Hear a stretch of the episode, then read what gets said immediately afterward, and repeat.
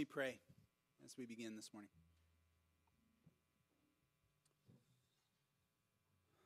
Lord, may the words of my mouth and the meditations of all of our hearts be acceptable in your sight, O Lord, our rock and our Redeemer. Amen. So, this summer, we are going through the book of Zechariah. Zechariah. May, many of us gathering here this morning don't have much knowledge of the book of Zechariah. Some of you have been wondering if this is a trick question on a quiz, and there's not actually a book in the Bible called Zechariah. Um, it is a book in the Bible, it's just not one that's very heralded or studied. Zechariah is not memorialized in children's Bible stories or best selling adult Bible studies. He's one of the minor prophets, and to be fair, most of the minor prophets don't get a whole lot of airtime outside of the prophet Jonah, which works well for, for uh, our children's ministries. We don't embroider verses from Zechariah on our wall hangings or sing worship songs inspired by his message.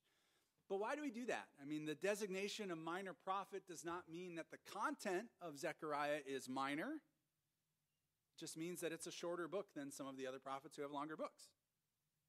I think Zechariah is a wonderful, rich book in the Bible. My goal this morning is to introduce you to the book of Zechariah and its main message and to begin our study of his prophecy. So, a little bit of context, a little history here. So, hang with me. Zechariah's prophecy comes to the people around the year 520 BC. That's 19 years after the first Israelites, first Jews, returned to Jerusalem from their exile in Babylon and in Persia there was a, a decree from a leader named Cyrus who allowed them to come back. The people of God had been in captivity for 50 years in Babylon, forced captivity, exile. And when Persia overtook the nation of Babylon, some Jews were allowed to return to the holy city of Jerusalem. And when they first returned, they were excited, but then they found that the city was in shambles, it was in ruins. So, a man named Zerubbabel, I'm still waiting for one of you to name your firstborn child Zerubbabel, but Zerubbabel was commissioned to be the foreman of the rebuilding of this temple in Jerusalem, and he began that construction in 535 BC. And this was vitally, vitally important because remember, for much of Israel's history, the temple was the physical representation of the presence of God. So, any new beginning for this people in this land, in this city, the temple was of paramount importance. It was a sign of God's presence among the people. So the foundation for the temple was laid within a year or so, but the people became discouraged.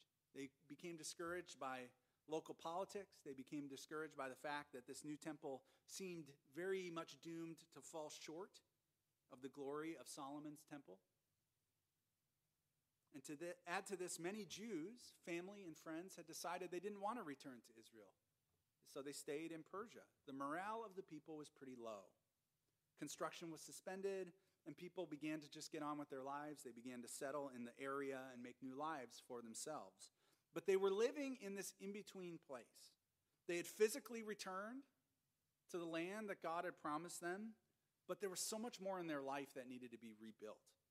Not the least of which was their relationship with God after nearly two generations of exile. And so, God sends a man named Zechariah and his contemporary, Haggai, to the people of Israel in 520 BC with a message for the people that were discouraged, who felt in this in between place, who were looking for new beginnings and wondering where to begin. So that's the context. And over these summer months, we're going to go in, in, in, depth into this lovely book and hear the entirety of Zechariah's message to the people. And we're going to ask the question how is the book of Zechariah still speaking to the church here today?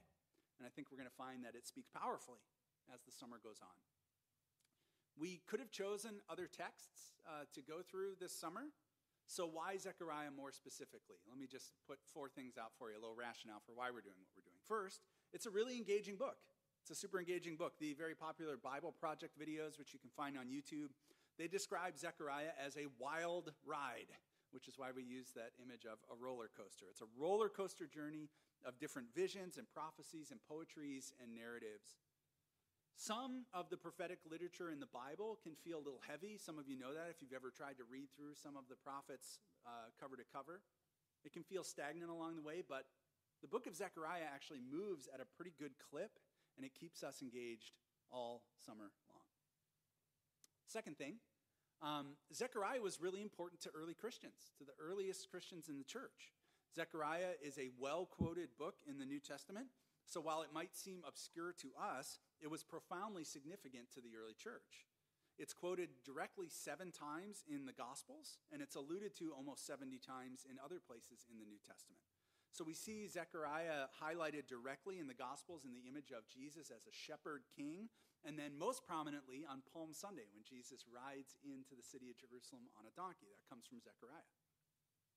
But more importantly, Zechariah casts a vision of the coming Messiah which is super important for the gospel writers in the New Testament as they followed Jesus of Nazareth, who they recognized as the Messiah, and as he walked and talked with them on earth. So these texts, they were cherished by the early church. And I think if the early church cherished them, we should be cherishing them as well. Third reason why we are doing this is that it's a relevant message to us today.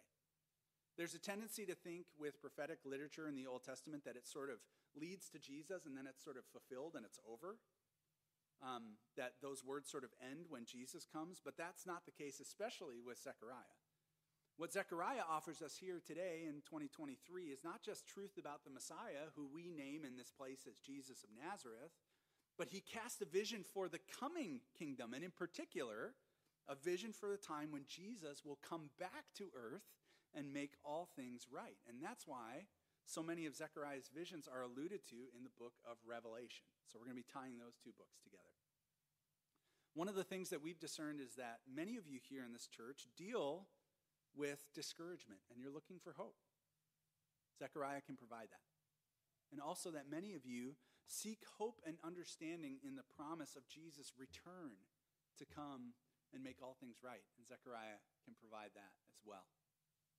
And then the fourth reason is we get to kind of do this together. We, as your pastors, we've not studied Zechariah extensively prior to this sermon series. I think I had one lecture in seminary and I kind of forgot it. Uh, so we get to read this with you and, and learn with each other about this book. We believe that Zechariah provi- provides a fresh vision, which is part of the name of this sermon series Zechariah and a fresh vision. And we're excited to receive that fresh vision together. So, with that context and that rationale, I, let's get started. Let's get started in the book of Zechariah. Zechariah's wild ride begins much like your favorite roller coaster would start. You get strapped in, and then you slowly begin to push off before that big climb. So, uh, I'd invite you to stand for the reading of Scripture. If you have your Bibles, we are in Zechariah chapter 1, verses 1 through 6. Hear God's word for us this morning. In the eighth month, in the second year of Darius, the word of the Lord came to the prophet Zechariah, son of Berechiah, son of Iddo, saying, The Lord was very angry with your ancestors. Therefore, say to them, Thus says the Lord of hosts, Return to me, says the Lord of hosts, and I will return to you, says the Lord of hosts. Do not be like your ancestors, to whom the former prophets proclaimed, Thus says the Lord of hosts Return from your evil ways and your evil deeds. But they did not hear or heed me, says the Lord. Your ancestors, where are they? And the prophets, do they live forever? But my words and my statutes, which I commanded my servants the prophets, they did not did they not overtake your ancestors? So the people repented. And they said, The Lord of hosts has dealt with us according to our ways and our deeds, just as he planned to do. The word of the Lord. Thanks be to God. You can be seated. So, Zechariah in the weeks to come is going to give us a compelling vision of the coming Messiah and the kingdom to come.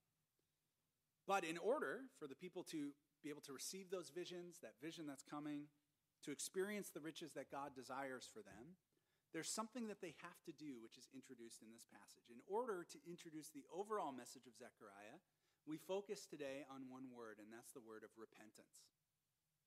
Repentance is kind of a scary word for so many of us. For some of you, it may conjure up images of hellfire and brimstone preachers, of maybe having to stand up in front of a, a group of people and list off all of your various sins.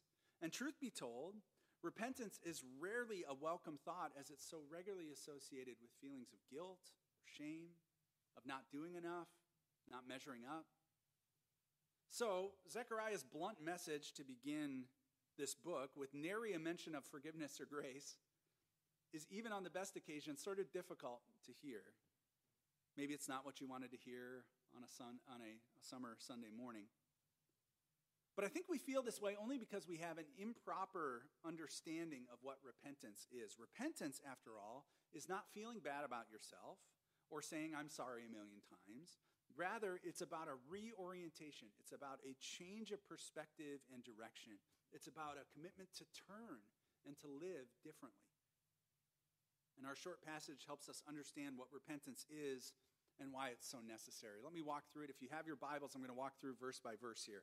Verse 2 says, The Lord was very angry with your ancestors. That's what he starts with with Zechariah. Um, God begins speaking to this new generation of Israelites by looking at past generations. Now, when it says that the Lord was very angry, this is not the kind of anger that we so often see between humans hateful, contemptuous, out of control, reactive. That kind of anger is, is sinful, but God's anger is principled in Scripture. It reveals his passion for what is right. So, the majority of references to the anger of God are found in the context of, of the relationship that he has with his people, that covenant relationship, that vehicle of relationship between God and his people. I want to remind you that our relationship with God is not a one way relationship where we simply receive from him. We are called to be faithful to him. And when God's people are persistently negligent in their end of that relationship, the Bible says it stokes an anger in God. I don't believe that's towards the individuals in particular. I think his motivation towards us is love, but I think his anger is towards sin. It's towards the broken relationship and the consequences of it. So God is asking these Israelites to be honest about why they are where they are as they're surveying this city that's in ruins. It's because your ancestors turned away from God and they adopted false idols and false gods. And because of this, God had to send them away into exile into Babylon. There are indeed consequences for broken relationships. But quickly, thankfully, there's an opportunity for transformation and for something new. Verse 3 says, Return to me, says the Lord of hosts, and I'll return to you. Return to me. The Hebrew word for return is shuv, and it's, a, it's in its imperative form, so you could translate it as, You must return to me. You have to, and then I'll return to you.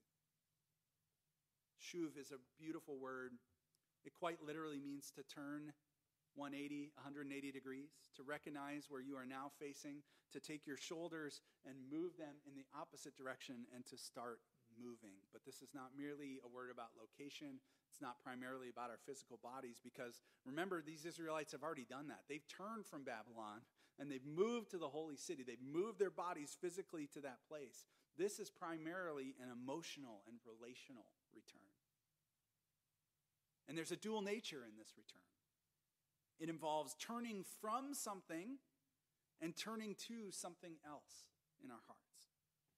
In this case, the call is to turn from a lifestyle of evil and self gratification that the previous generation modeled for them, and instead to turn to a fresh start in their covenant relationship with God.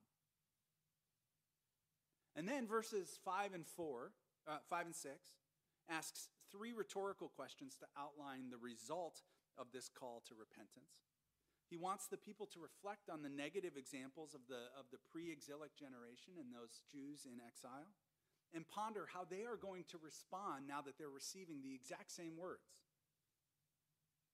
These people may feel unsettled now, but Zechariah reminds them that God's word is constant through the ages. It's consistent, it's unchanging. And though the generations may change, his word does not. Human existence is ephemeral. that disobedient generation died in their disobedience. Those prophets who faithfully shared the, their word, they died as well. And these people now have an opportunity to respond rightly to that word of God right here and right now. And then, good news at the end of this passage, verse 6, it says, So the people repented and said, The Lord of hosts has dealt with us according to our ways and our deeds, just as he planned to do. This is kind of miraculous if you read the prophetic literature of the Old Testament. People very rarely listen to the prophets, and it's even more rare that they respond to the prophets in a positive way. The people actually agree with God's assessment that the disobedience of their ancestors did overtake them. And they essentially say, the punishment that you gave to our ancestors was fair and it was good, and we don't want to do it again. We don't want to do this again. We don't want a repeat of this history. So, this is how the book of Zechariah starts it starts with a call to repentance. And as I read this passage, I've got three ways in which I'm working to apply this word to my own life, and I'd like to share those with you and maybe encourage you towards the same. The first is this repentance is always the place to start, especially when we're seeking new beginnings of some kind. It's a little jarring to read Zechariah start his message with God is angry. That's not a great way to start a message, right? God's angry. Your ancestors goofed up and you should repent. But I want to say to you that as jarring as that can be to read, it's actually the right place to start.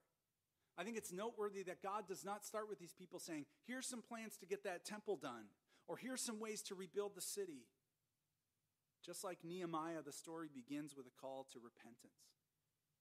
I was thinking back to when I was installed here at Hinsdale Covenant, and we used the liturgy that our denomination provides for, for the installation. It was really beautiful. And then we had some people come and, and pray, and I had a mentor of mine pray. I didn't know what he was going to pray. And, and something that has stuck out to me in the midst of that celebration, he actually prayed.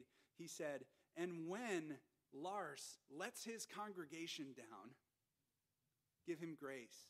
And when the congregation lets him down, would you give them grace? And it was a little jarring to hear that, right? It felt a little bit defeatist to begin a journey that way. But what wisdom there is in that. I think it models an attitude of repentance. When we repent, we're turning from something and then we're turning to God. If today you are feeling discouraged, in an in between place, disconnected from God, depressed, hopeless, overwhelmed, shame filled, then repentance is the place to begin. To clearly communicate that the things that, that are in front of us are things that we need to turn away from. Sins in our lives, undisciplined behaviors, wrong thoughts, wrong priorities, wrong motives, and instead turn to God. We recognize that the places that we've been have been damaging to us and to those around us, and most of all, to our relationship with God. So we humbly repent, we turn to God, and we receive the promise that He is going to turn away from His righteous anger and he's going to turn to us in kindness and in mercy. And this, this comes strictly, uh, this comes right against our tendency to, at new beginnings, undergo processes of self improvement, to set goals and to achieve them, to build ourselves up. Because Scripture constantly gives us the exact opposite model. The model of beginning is being humbled. It's being broken down. It's being brought to your knees. It's giving up so that we can be in right relationship with God. Second, and this one's a little heavy, you are not bound by the sins of those who came before you. We don't talk a lot about generational sin in the church these days, but it's a common theme in Scripture that the sins of previous generations get passed down to us? Some of you sitting here today are all too aware of that truth. Some of you feel stuck in the behaviors that were passed down to you, that were modeled for you. alcohol and substance abuse, sexual sin, addictive behaviors, emotional unhealth, mental illness, anger, pride, contempt, critical spirits, gossip. I could go on. And I want to tell you that we never fully escape our family of origin or our DNA or our genogram. They are part of who we are. We carry those things with us the good of those things and the bad.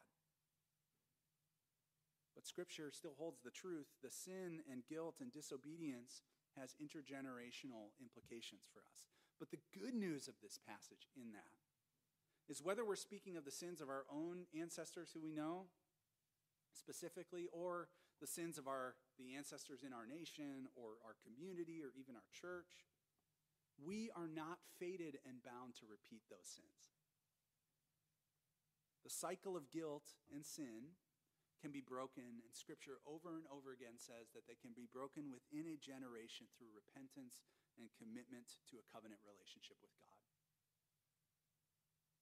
One of the true blessings of my work as a pastor has been those moments when I watch men and women, old and young, recognize the sins and the disorders that have been passed down to them, and then they begin to dig in and do the hard work of naming it, repenting of it, owning it, and then breaking the bond of those generational sins. I'm so proud of those people, in part because that work is so incredibly countercultural today. Most of us have grown up in, in the West with our hyper individualistic approach to life and spirituality.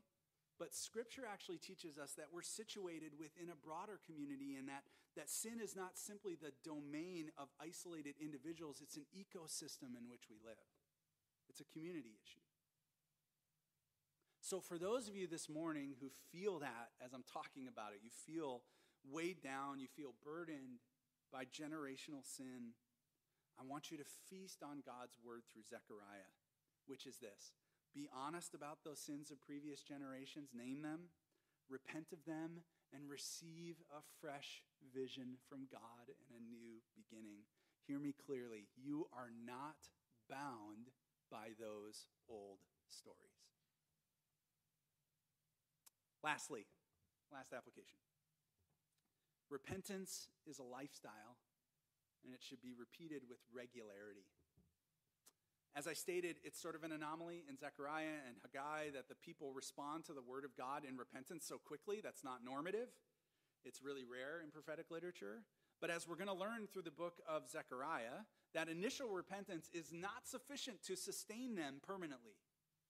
They waver a ton. They are tempted to run away from God, to stop listening to God. And if we're being honest, I think all of us are tempted that way as well.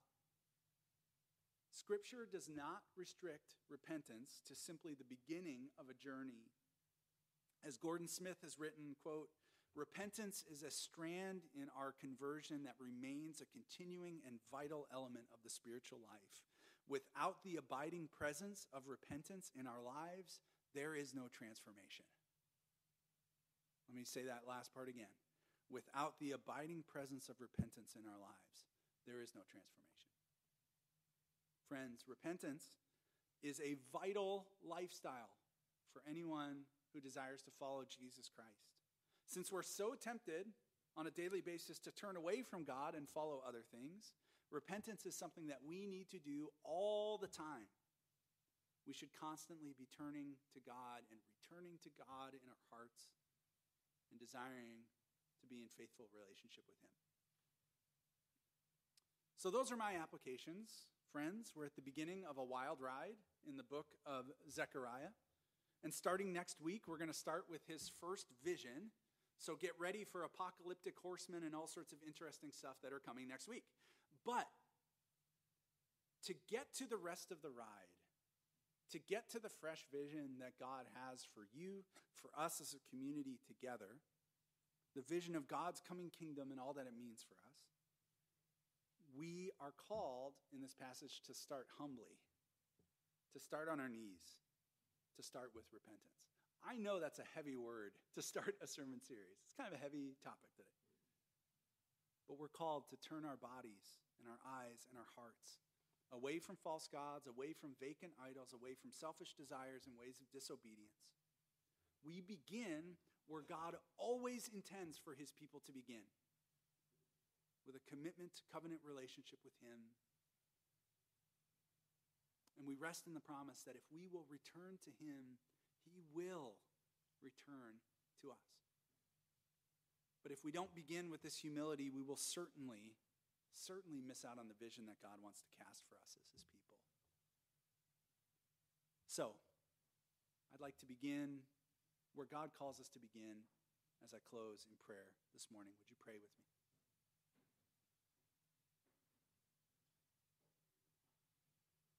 Lord, we hear your call in this text to repentance.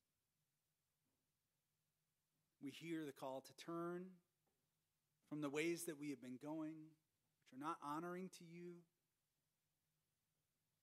which have had consequences for our lives, and instead to turn to you. We join the people that Zechariah spoke to as they said, You were right to be angry with your people. We haven't held up our end of the bargain, we've let you down. But Lord, we turn our hearts to you. We speak our desire to be in relationship to you. Lord, whatever new beginning it is that we desire, I pray that you would speak loudly your call to repentance. And Lord, I pray for those here today who feel the weight of generational sin the sins that have been passed down to them, modeled for them. Lord, I pray that you would free the bonds that keep them held. We thank you in you, Lord, that we have a hope for those bonds to be released. We can receive freedom in you, and we can start a new path with you. For those who believe the lie that they are stuck in this, Lord, would you come against that lie in your power and in your strength? Would you offer hope? Would you come as a God of mercy and help for those who feel stuck in those cycles of sin? And with so many younger people here today, we pray for this younger generation that they may turn to you, that this generation may be one that breaks the bonds that have been set before them. And Lord, would you impress upon us the need to continue to turn to you? That it is a lifestyle, it is a daily exercise of following you to turn away from those things that divide us, that pull us away from your presence, and return to you in body and heart and in mind. Would you teach us what that means as men and women, boys and girls? Would you teach us what that means as a church? And Lord, as we do this, would you begin to cast a new vision, a fresh vision for us of what it means to be your sons and your?